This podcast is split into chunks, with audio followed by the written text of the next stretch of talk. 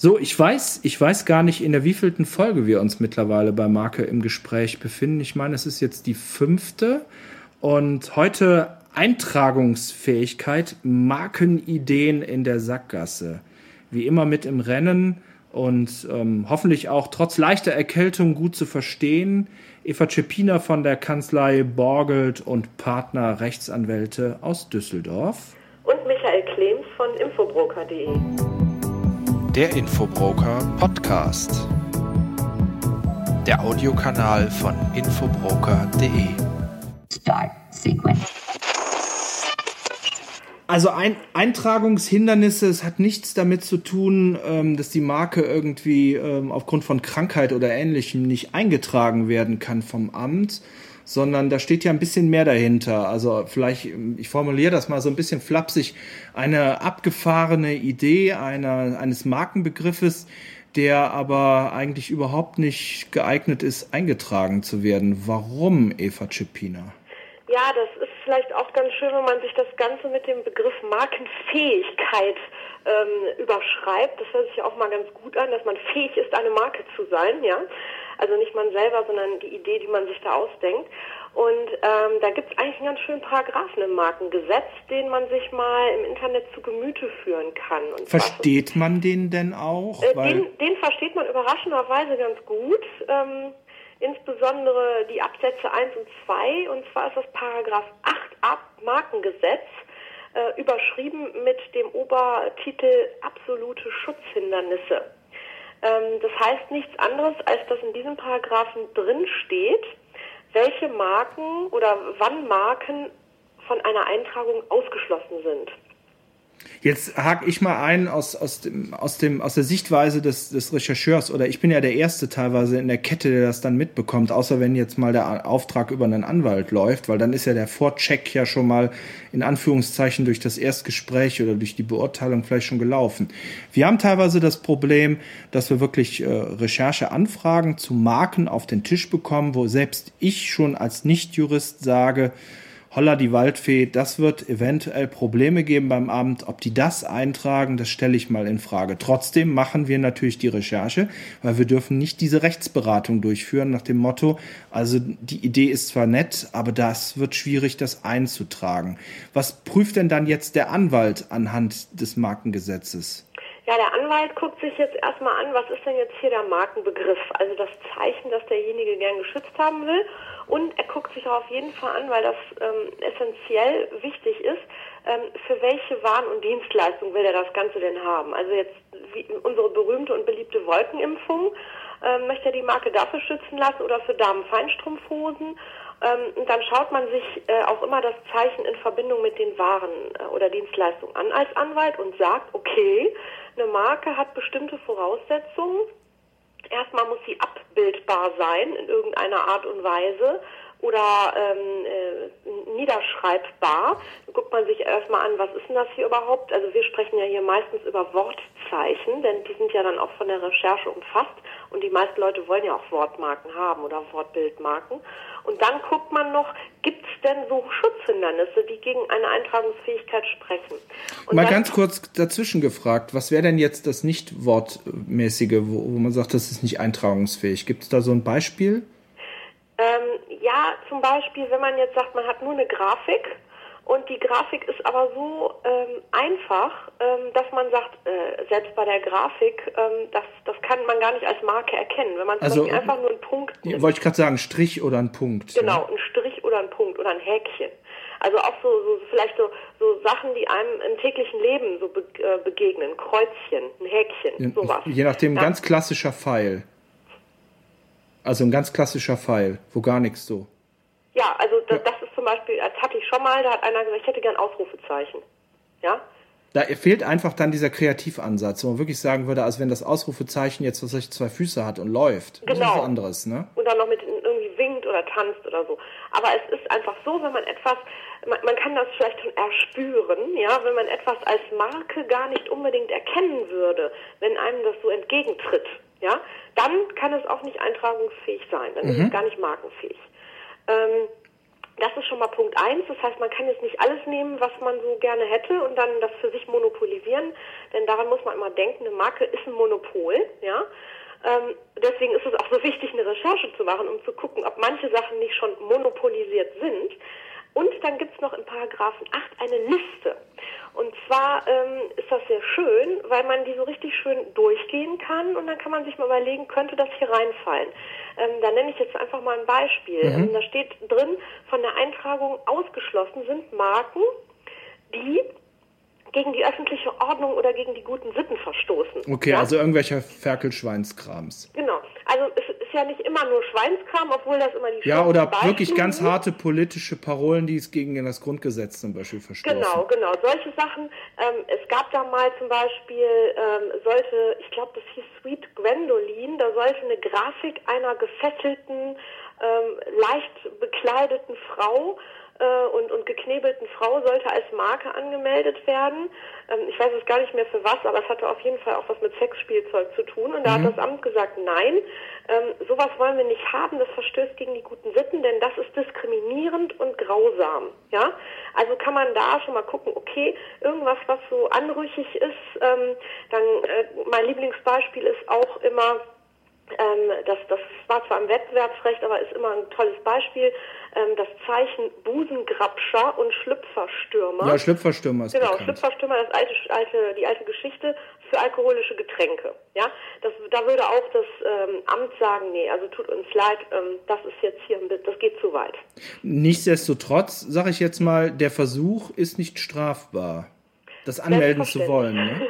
Manchmal ist es ja sogar ganz schön, wenn man es einfach mal versucht und mal guckt, auslotet, hat sich vielleicht in der Zwischenzeit die, ähm, die Hemmschwelle und die Anständigkeitsschwelle des Amtes irgendwie gesenkt? Oder haben wir jetzt einen Sachbearbeiter, der äußerst liberal mit der ganzen Ja, Sache jetzt, umgeht, jetzt, ne? jetzt, jetzt mal Hand aufs Herz. Also ich sage jetzt mal, der Begriff geil ist ja mittlerweile äh, allgemeiner Sprachgebrauch. Vor 15 oder 20 Jahren wäre das vielleicht noch anders gewesen. Das kann durchaus sein. Und da, das ist halt auch so, Sachen ändern sich. Und da haben Sie genau das richtige Stichwort gegeben, Herr Klems, ähm, denn äh, es gibt auch Zeichen, die sind nicht eintragungsfähig, wenn sie zum Beispiel sich in den allgemeinen Sprachgebrauch hineingearbeitet haben. Ähm, gutes Beispiel Application oder App. Okay. Ja? Ähm, bevor es das überhaupt so richtig gab, ja, dann hätte man wahrscheinlich App ohne weiteres als Marke monopolisieren können. Oder selbst World Wide Web im richtigen Moment. Genau. Und äh, mittlerweile ist es aber so, dass jeder weiß, was eine App ist, ja, dass es irgendeine Software ist, die man äh, zum Beispiel auf seinem iPhone dann äh, auf seinem iPhone runterladen kann, dann benutzen kann. Und deswegen sind solche Begriffe, weil sie der Allgemeinheit zustehen sollen, nicht mehr monopolisierbar. Das heißt, Denn, jetzt können wir, jetzt können wir all denen, die so eine fantastische Geschäftsidee haben und sagen, super, ich gucke doch mal nach, ob dieser Trendbegriff, ich nenne ihn jetzt mal Trendbegriff, mhm. nicht geschützt wurde und beim DPMA über die Recherchemaske gehen und stellen fest, da ist ja gar keine Marke da, das gar nicht eingetragen bekommen, genau. weil es momentan allgemeiner Sprachgebrauch genau. ist. Genau, hatte ich, habe ich auch öfter, dann rufen irgendwelche an, oh, ich habe eine ganz tolle Idee. Ich schütze jetzt den Begriff.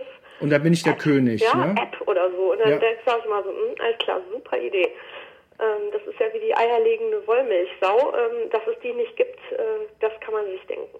Nichtsdestotrotz, unter Umständen hatten wir ja schon mal drüber gesprochen, wenn es einer wirklich so unbedingt versuchen will, dann bietet sich eventuell ein anderer Sprachraum an. Ne? Also als Beispiel eben wieder anstelle einer deutschen Markenanmeldung glatt der Versuch über das europäische äh, über die europäische Markenanmeldung zu gehen, um dann vielleicht über den entsprechenden äh, Vorortbearbeiter nicht diese, die, diese Kenntnis des Sprachraums zu haben. Also man, man, man denkt das auch immer, dass, ähm, also es, es ist aber eigentlich ein Irrglaube, dass äh, wenn man jetzt beim HABM äh, anmeldet, dass man dann immer irgendeinen ausländisch äh, sprechenden äh, Muttersprachler hat, der eigentlich mit der deutschen Sprache nicht so vertraut ist. Das ist eigentlich, habe ich persönlich, und ich habe schon sehr, sehr viele Marken dort angemeldet, eigentlich noch nie erlebt. Also die konnten dann alle entweder fließend Deutsch, wenn sie nicht selbst aus dem deutschen Sprachraum kamen, oder es waren dann Deutsche oder Österreicher entsprechend. Beziehungsweise, also, beziehungsweise die Strafe folgt doch sowieso später mal, wenn dann eben der deutsche Markt auf sowas reagiert und sagt, sorry, also sowas ist, ist nicht eintragungsfähig, wir gehen jetzt in, in der Löschung gegen die Marke Genau, vor. und dann gibt es halt ein Löschungsverfahren. Ich meine, das Schöne daran ist ja, dass man letztendlich ähm, die Sache auch einfach laufen lassen kann, äh, ohne dass man dabei irgendwelche Kosten produziert. Aber wenn man an dieser Marke hängt und die eigentlich ganz gern behalten würde, dann, äh, dann wird es natürlich wieder teuer. Ne? Also ähm, allgemeiner aber, Sprachgebrauch, bleiben wir mal genau. auf der Agenda. Allgemeiner Sprachgebrauch. Was wir noch haben, ähm, Klassiker geografische Herkunft. Ja? Eine berühmte Chiemsee-Marke. Genau, Chiemsee, ähm, ungarische Salami, ja, also Dinge, die man irgendwie äh, benennt, die mit einer Stadt zu tun haben. Ähm, äh, soll ich nochmal ein versautes Beispiel nennen? Das, das kommt in einem Podcast und im Internet immer gut. Okay, ähm, und zwar äh, gab es diese Biermarke Ficken, F-I-C-K-E-N. Ja, das ähm, habe ich mal beim Getränkeladen gesehen. Ja, also das, das ist nämlich auch ein Ort. Okay, ja, ja stimmt, und, in Österreich. Ne? Genau, und wo die Schilder geklaut Grund, werden. ja, aus, aus dem Grund hat zum Beispiel das Amt gesagt, diese Marke können wir eintragen, denn ähm, es ist natürlich so, dass einem das als ähm, versautes, sittenwidriges Wort entgegentritt. Ja, aber nicht als Getränk. In, beim Getränk ist aber grundsätzlich schon, ja, aber es ist auch ein Ort und ähm, insbesondere wurde da auch gesagt, es gibt ja viele Filmtitel mittlerweile oder Buchtitel, wo solche Worte verwendet werden. Und warum sollte dann auch das bei einer Marke dann plötzlich sittenwidrig Da sein? sind wir aber wieder bei dem Thema, was vielleicht vor 20 Jahren noch nicht durchgegangen wäre, weil eben genau. sowas einfach durch die Medienwelten etc., ähm, ich sag jetzt mal so ein ja, nicht allgemeinen Sprachgebrauch, aber einfach diesen, diesen, ähm, diesen Bäh-Charakter so ein bisschen verloren hat. Ja? Genau, also da muss man immer mit rechnen, auch wenn man bei einer Recherche zum Beispiel herausfindet, hallo, ähm, da ist ja eine ähnliche Marke früher mal eingetragen worden. Ich hätte jetzt nie im Leben gedacht, dass das heute noch geht oder dass es geht. Ähm, da, das ist wirklich so, dass das dann echt alte Marken sind. Die sind dann 20 Jahre alt und da war es einfach noch anders. Ne? Da wundert man sich schon manchmal, was man da so findet an alten Marken, die dann noch eingetragen worden sind und die dann auch weiter aufrechterhalten werden. Aber da ist doch, wie, wie ist denn so die Gefahr jetzt zu sehen, wenn, wenn ich jetzt vor, vor 15 Jahren irgendwie so einen Begriff, Technologiebegriff eingetragen und auch eingetragen bekommen habe, der jetzt zu so einem Trendbegriff wird, ja, also jetzt nicht gerade App, aber sowas Vergleichbares, mhm. dann laufe ich doch Gefahr, dass die Marke äh, keine Schutzwirkung mehr hat. Ja, also so, dass die Marke zwar nicht mehr angegriffen werden kann, weil die Marke hat nach zehn Jahren irgendwann mal Bestandsschutz. Ne? Mhm. Das heißt, man kann nicht mehr jetzt mit dem Löschen, Löschungsantrag kommen und sagen, ja, das geht aber nicht, weil gut, jetzt wenn sie schon dann über zehn Jahre besteht, dann ist auch mal irgendwann gut. Nur dann kann es natürlich sein, dass der Markeninhaber sich mit seinem Markenrecht nicht mehr durchsetzen kann. Denn, äh, Weil einfach das Gegenüber sagt, Entschuldigung, das ist doch allgemeiner Sprachgebrauch. Wenn ich genau, das bei einer Suchmaschine Zeichen, eingebe, bekomme ich hunderte von Treffern. Das genau, ist in den und, Medien. Und das Zeichen wird dann einfach auch markenmäßig gar nicht benutzt. Ja, sondern es wird ganz normal rein beschreibend benutzt.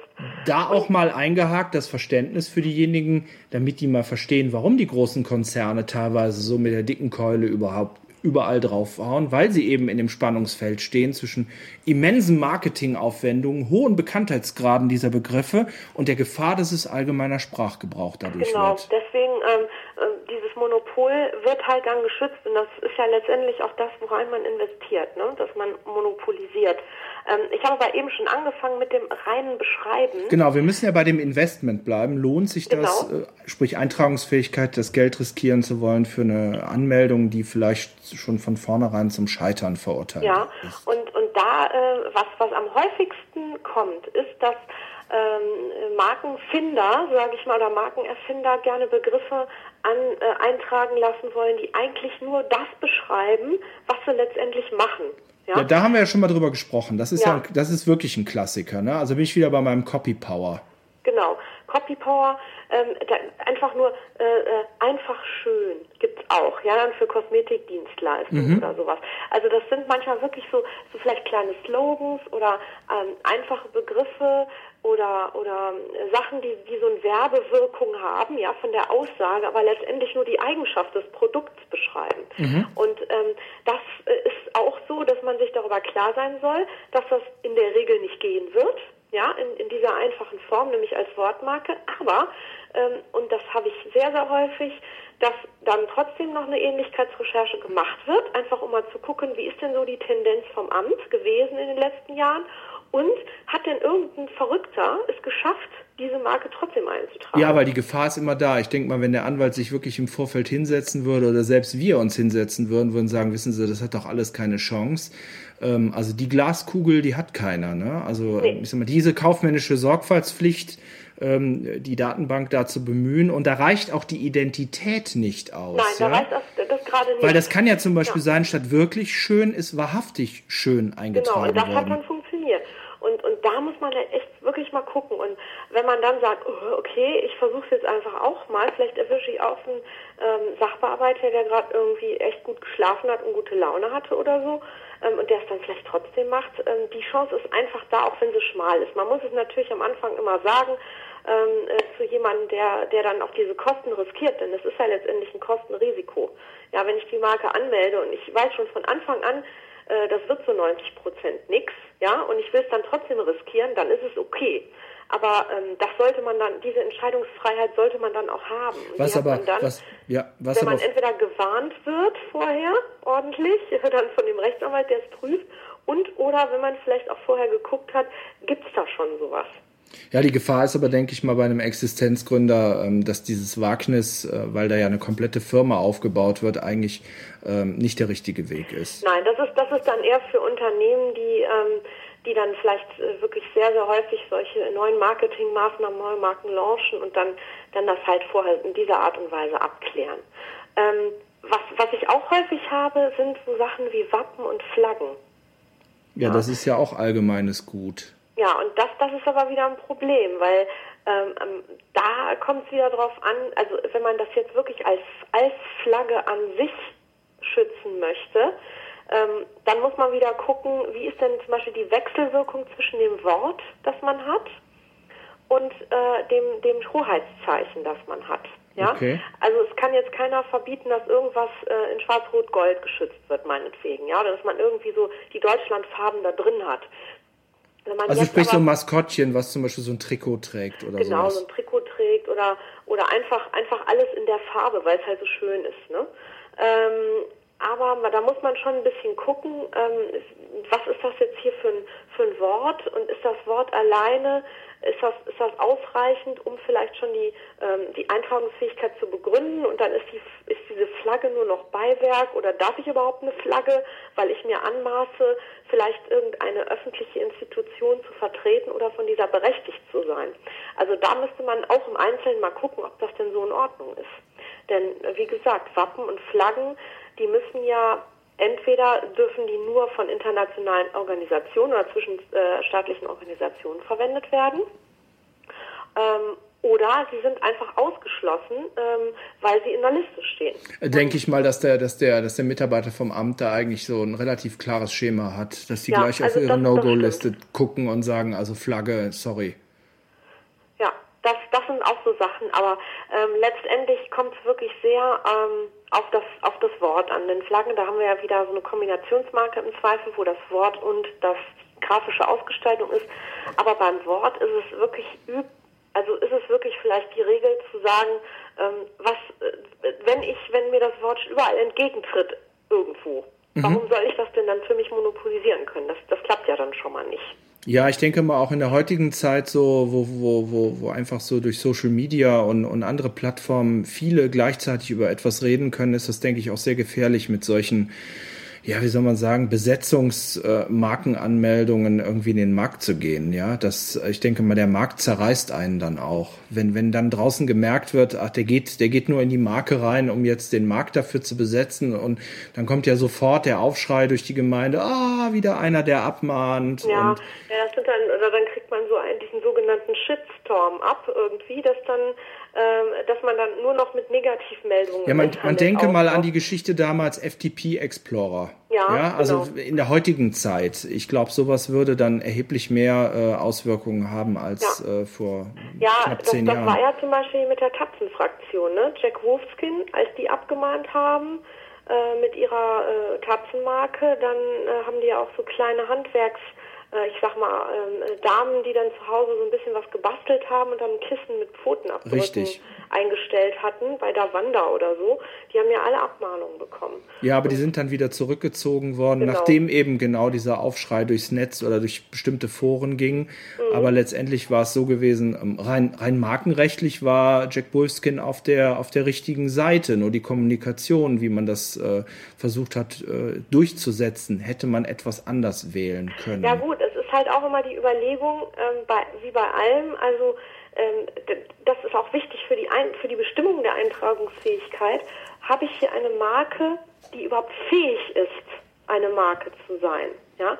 Und je nachdem, wie ich sie verwende, für welches Produkt oder wie auf dem Produkt, kann ich ja feststellen, ähm, ob sie das Produkt irgendwie auszeichnet, ob sie dann zeigt, dieses Produkt kommt von einer bestimmten Quelle. Das ist ja das, was eine Marke auch tut. Ja, das ist das Interessante ja bei Jack Wolfskin. Ähm, die Tatze kennzeichnet ja, wenn man jetzt mal von dem Nullfall ausgeht, als es noch gar nicht bekannt war, die Tatze kennzeichnet eigentlich gar nichts. Ja? Vielleicht ja, so ein bisschen Natur oder so, aber die nee, hat nichts die hat, mit Textilien. Die hat ja als Marke, ja, also eine Tatze ist ja so, so sage ich mal, ein ornamentales Symbol, eine Spur, ja. Ähm, aber es aber hat mit Textilien und Mode und, und genau. Outdoor erstmal im ersten Moment gar nichts zu tun. Nee, das ist richtig. Und deswegen äh, hätte man dann auch überlegen können, okay, dann ist sie ja auch schutzfähig, gerade für diese ähm, äh, Objekte. So wäre aber zum Beispiel, ich sag jetzt mal, eine, eine Spritze wäre zum Beispiel für eine, für eine Praxis, wäre zum Beispiel schwierig. Ja, hatte ich mal so einen Fall, ähm, da ging es um Tätowierungen, also äh, diese, diese medizinische äh, und kosmetische Tätowierungsaugenbrauen und solche Sachen. Und ähm, da, da, da wurde auch ein relativ äh, schlichter Begriff genommen, der an sich gar nicht schutzfähig gewesen wäre, aber der wurde versehen mit einer Grafik einer Tätowiernadel. Ja? Und ähm, da hat das Amt gesagt, ja lustig. Ich meine, schön, dass du schon gemerkt hast, dass du das Wort, was ohnehin nicht markenfähig ist, ähm, mit einer Grafik versehen musst, aber dann musst du doch nicht unbedingt die Grafik nehmen, ähm, die letztendlich das, das beschreibt, ja. äh, was es ist. Ne? Das heißt, es war im Grunde genommen doppelt gemoppelt. War doppelt, eigentlich doppelt gemoppelt schlecht. Ja, also ähm, hat so nicht funktioniert. Äh, es wurde dann trotzdem versucht, weil die Hoffnung stirbt zuletzt. Aber ähm, man muss sich halt darüber im Klaren sein, ähm, was ist eine markenfähige Marke und was nicht. Also ich kann mich mal auch an einen Fall erinnern, den kriege ich jetzt aber nicht mehr so richtig zusammen. Da ging es um irgendwelche Ökonahrung und da war irgendwie der Begriff Green mit drin und dieses, diese Abbildung war irgendwie ein Früchtekorb oder ähnliches und der war knatschgrün. Und da hat das Amt auch gesagt, nee, also so nicht. Mhm. Ja, weil es ja. einfach so ein ganz normaler Früchtekorb war oder irgendwie so eine Abbildung, die wirklich völlig normal war.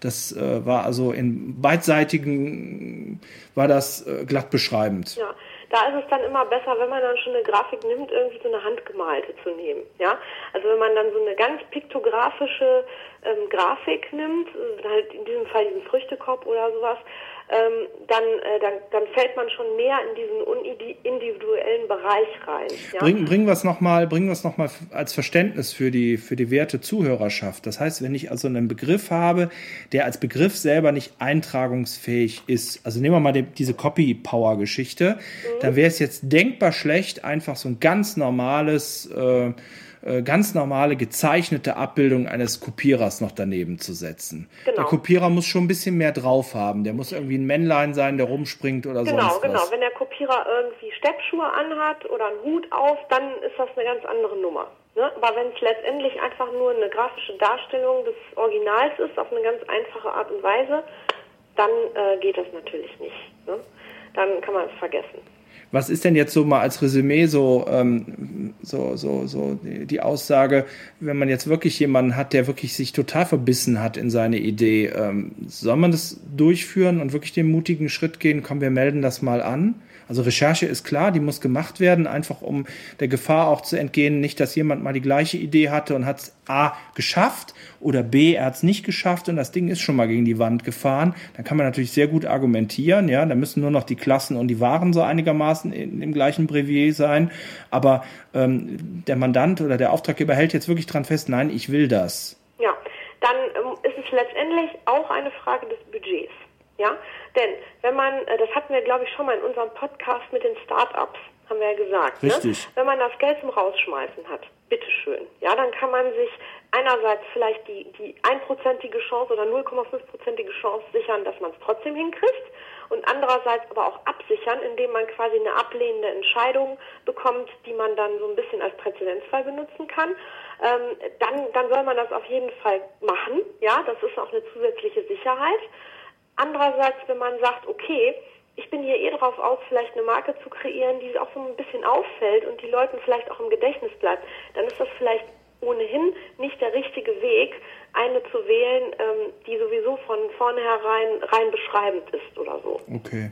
Also als, als Fazit im Endeffekt sage ich jetzt mal von meiner Seite, Leute, bleibt und werdet kreativ. Genau, das, das finde ich eigentlich genau richtig. Also bleibt kreativ und ähm, äh, und wie gesagt, wenn man wenn man wenn man die Kohle gerne hat äh, hat, gerne hätte man gerne hätte man sie ohnehin, aber wenn man die Kohle hat und äh, sagt, okay, ich kann jetzt hier richtig investieren in die Markenfindung, dann soll man das auch machen. Wenn nicht, dann soll man lieber den äh, traditionellen Weg gehen und äh, sich einfach kreativ betätigen. Perfekt. Ich denke mal, damit haben einige jetzt ihre Hausaufgaben und müssen mal kreativ in die Markenfindung gehen. Soweit genau. besten Dank an Eva Czepina nach Düsseldorf und ich sage bis bald zur nächsten Folge. Ja, danke Michael Klems und ich wünsche noch was. Bis dann. Tschüss. Tschüss.